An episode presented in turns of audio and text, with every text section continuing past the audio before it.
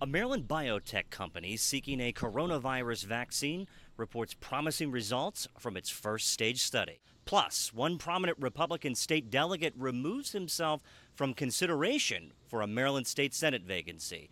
Good evening, I'm Ryan Miner. Today is Tuesday, August 4th, 2020. Let's talk about the news. The Gaithersburg biotech company Novavax showed a promising immune response in an early trial, though not without a high rate of mostly mild side effects.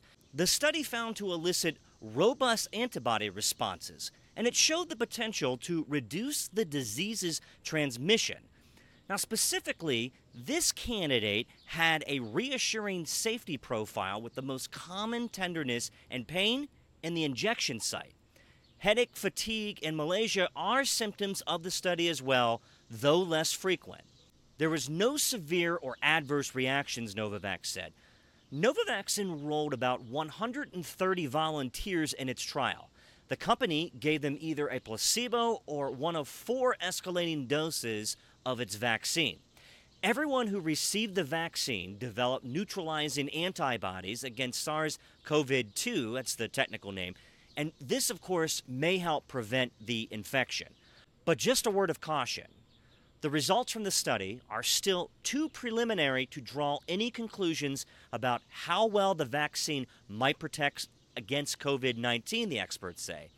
Novavax's studies are being submitted to scientific journals to be reviewed for publication. The government is funding Novavax through its program Operation Warp Speed.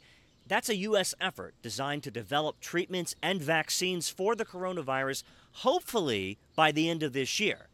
Novavax is in line to receive $1.6 billion in federal funding.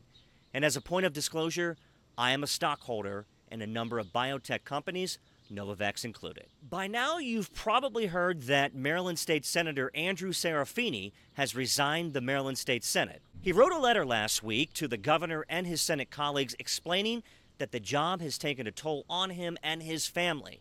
Now, the Washington County Republican Central Committee is responsible for choosing Serafini's replacement.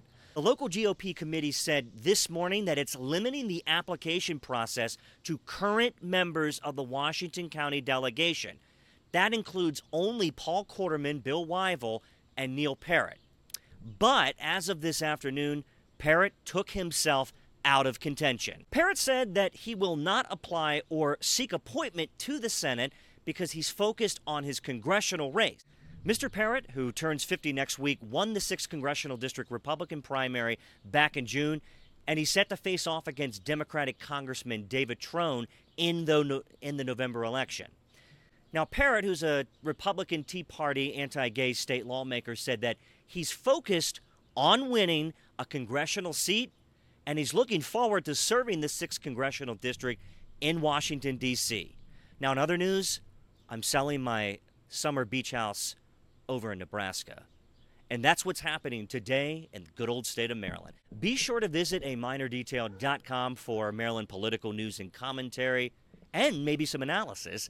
You don't want to miss the latest episode of a Miner Detail podcast, so be sure to subscribe to iTunes, Spotify, iHeartRadio, or wherever you listen and download your podcasts.